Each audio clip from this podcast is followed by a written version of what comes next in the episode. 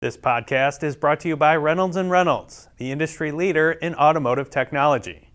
Find out what Reynolds is up to in the digital retailing space by visiting reyrey dot com slash retail anywhere. That's R E Y R E Y dot com slash retail anywhere. Hello and welcome to Daily Drive. It's Monday, March seventh, twenty twenty-two. I'm Jamie Butters, executive editor of Automotive News. Ford is reshaping its business. What does it mean for auto dealers? We'll get into that a little later in the show. First, let's run through all the news you need to know to keep up in the auto industry. Russia's assault on Ukraine continues, and the war could bring new worries to the global microchip shortage. As our John Irwin reports, both Russia and Ukraine are home to key gases and raw materials needed for production of semiconductors, and the ripple effects of the war could exacerbate the microchip crisis as raw materials become harder to come by. Market research firm TrendForce says Ukraine is the source for seventy percent of the world's output of neon. Neon is the critical gas that runs the lasers that are needed to manufacture semiconductor chips. Dan Hirsch, a managing director for Alex Partners, says Russia's invasion should not cause an immediate impact on production because major chip makers have built up several months' worth of neon stock. But the longer the war persists, the more likely it is that companies will run low on neon, hampering chip production. For much more on the story, check out auto news dot com. Stateside, Russian self-driving company Yandex has placed its operations in the U S on hiatus. On Friday, the company said it had paused testing of its robotaxi fleet in Ann Arbor, Michigan, and it is no longer making restaurant deliveries with its six-wheeled sidewalk rover bots on college campuses across the country.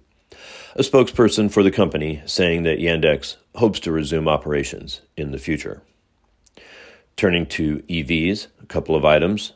Volkswagen Group has chosen its headquarters city of Wolfsburg, Germany, as the location for its new electric vehicle factory.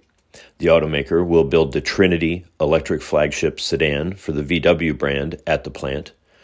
V W says it is investing about two point two billion dollars in the production of the vehicle. Construction will start next year, with cars rolling off the assembly line in twenty twenty-six. And last week, we heard about Stellantis and its big E V plans, Ford breaking off its E V unit internally. Not to be left out, Kia is expanding its global electric vehicle ambitions. The Korean automaker says it will deliver fourteen E Vs globally by twenty twenty-seven. That's three more than it had previously promised.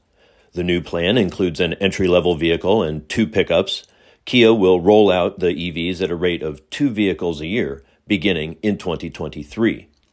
The automaker says one of the pickups will be a strategic model for emerging markets, a source telling our Carly Schaffner that Kia is exploring the possibility of a global body-on-frame pickup.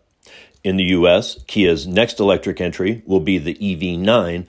The vehicle will be about the size of the three-row Telluride crossover. We have much more on Kia's plans at auto news dot com. And finally, former Nissan executive Greg Kelly left Japan for the U S today, the move coming just days after receiving a suspended sentence for helping Carlos Ghosn underreport compensation. Kelly is appealing that limited conviction. He was arrested more than three years ago while arriving in Japan for a business trip. And that's the news you need to know. Ford wants to decide the prices that E Vs are sold for, so dealers must be up in arms, right? Maybe not. Mike Martinez explains after this. As online experiences have continued to evolve, it's clear dealers need an approach that will keep them in the business for the long term.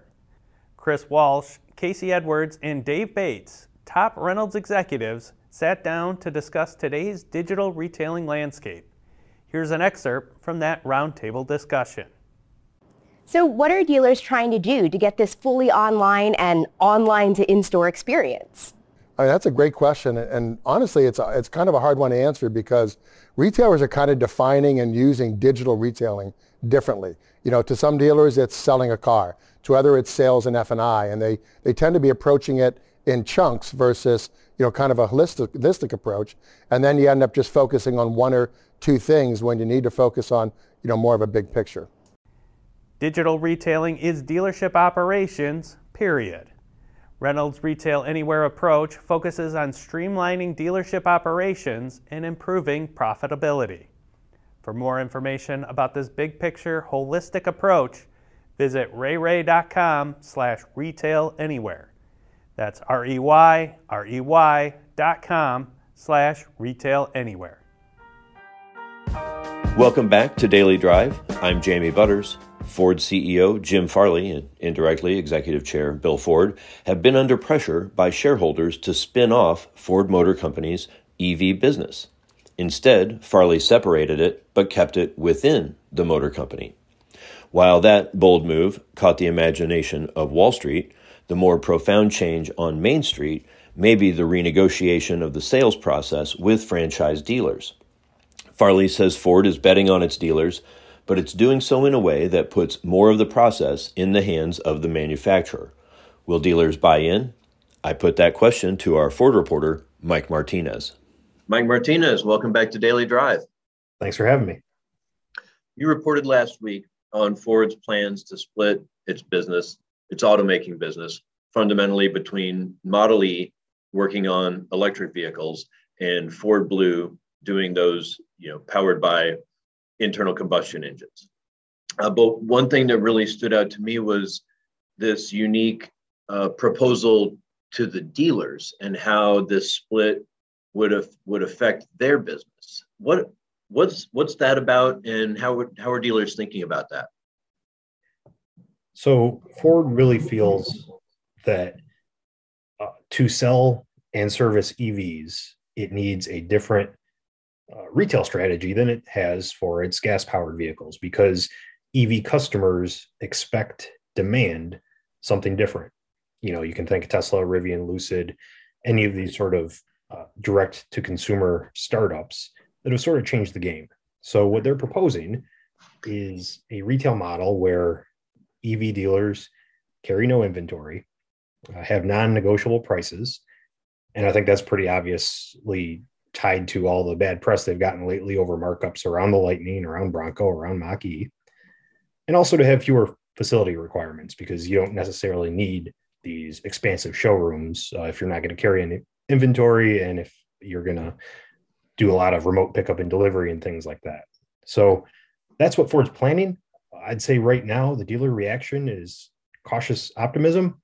I think that's the best way to describe it, because a lot of the details aren't really baked in yet. Ford is sort of saying and doing all the right things at this point by telling the dealers that it wants this to be a fifty-fifty partnership, that they will have equal weight in determining what ultimately happens, and that they're going to go on a listening tour and talk with all the dealers over the next two months before they sort of finalize all these plans.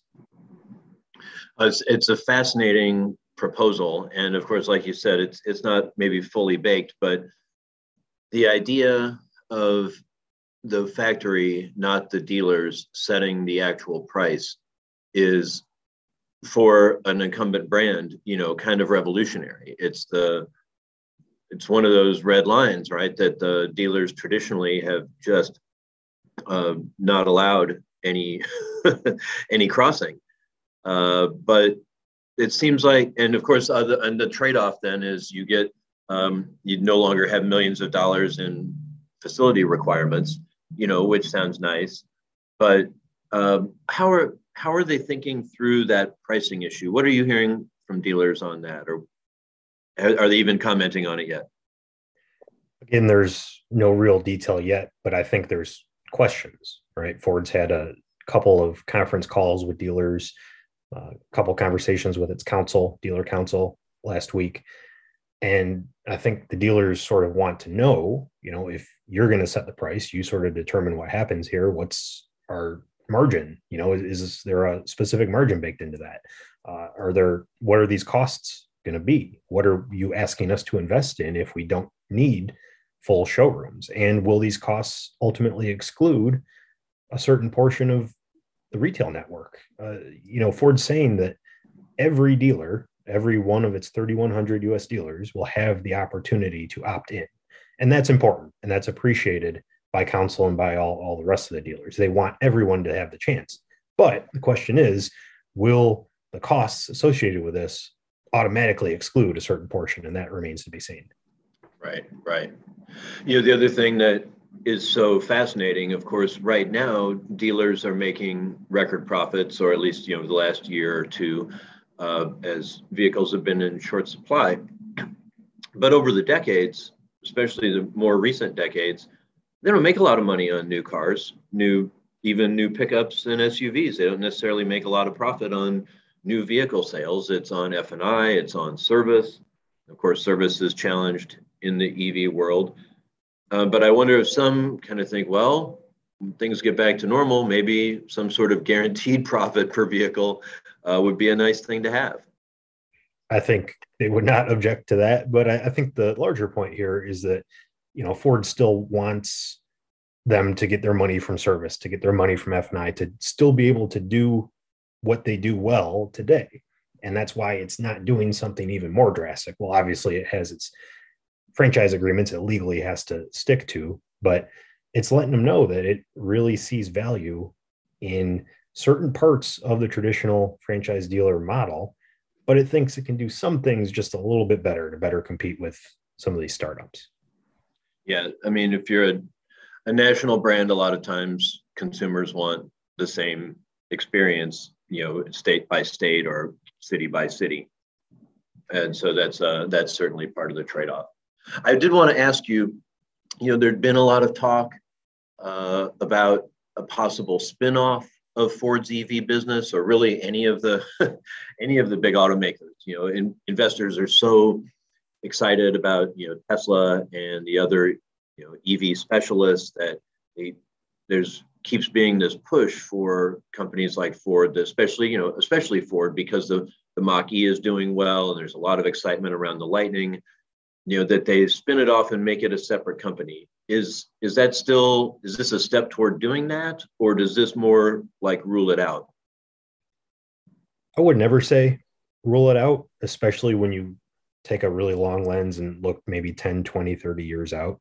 Uh, but for the immediate future, I think you can roll it out, because this is Ford saying that it still sees plenty of value in its internal combustion business, and it still sees that as being key to what it does for a long period of time.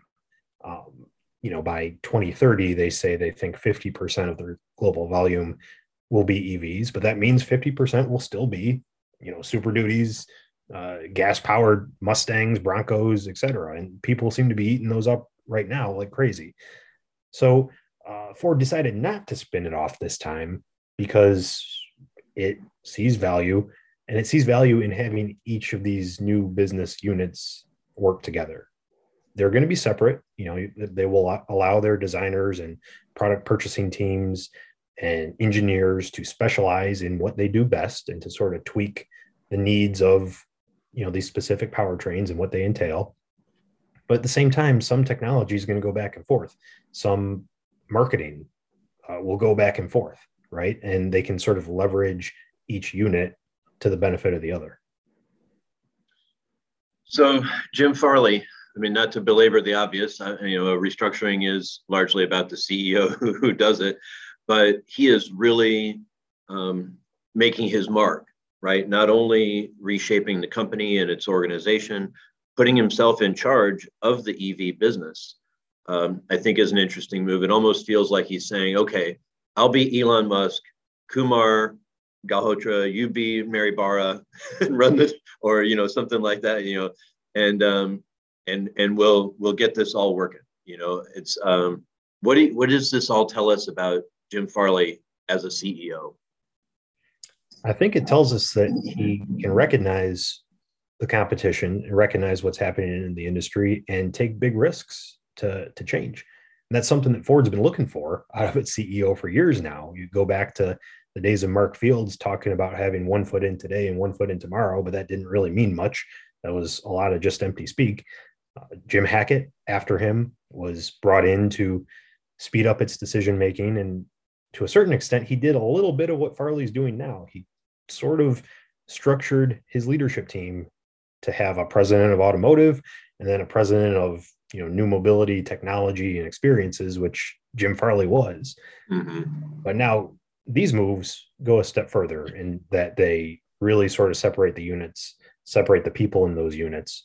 So this is billed as one of the biggest changes they've made in quite some time.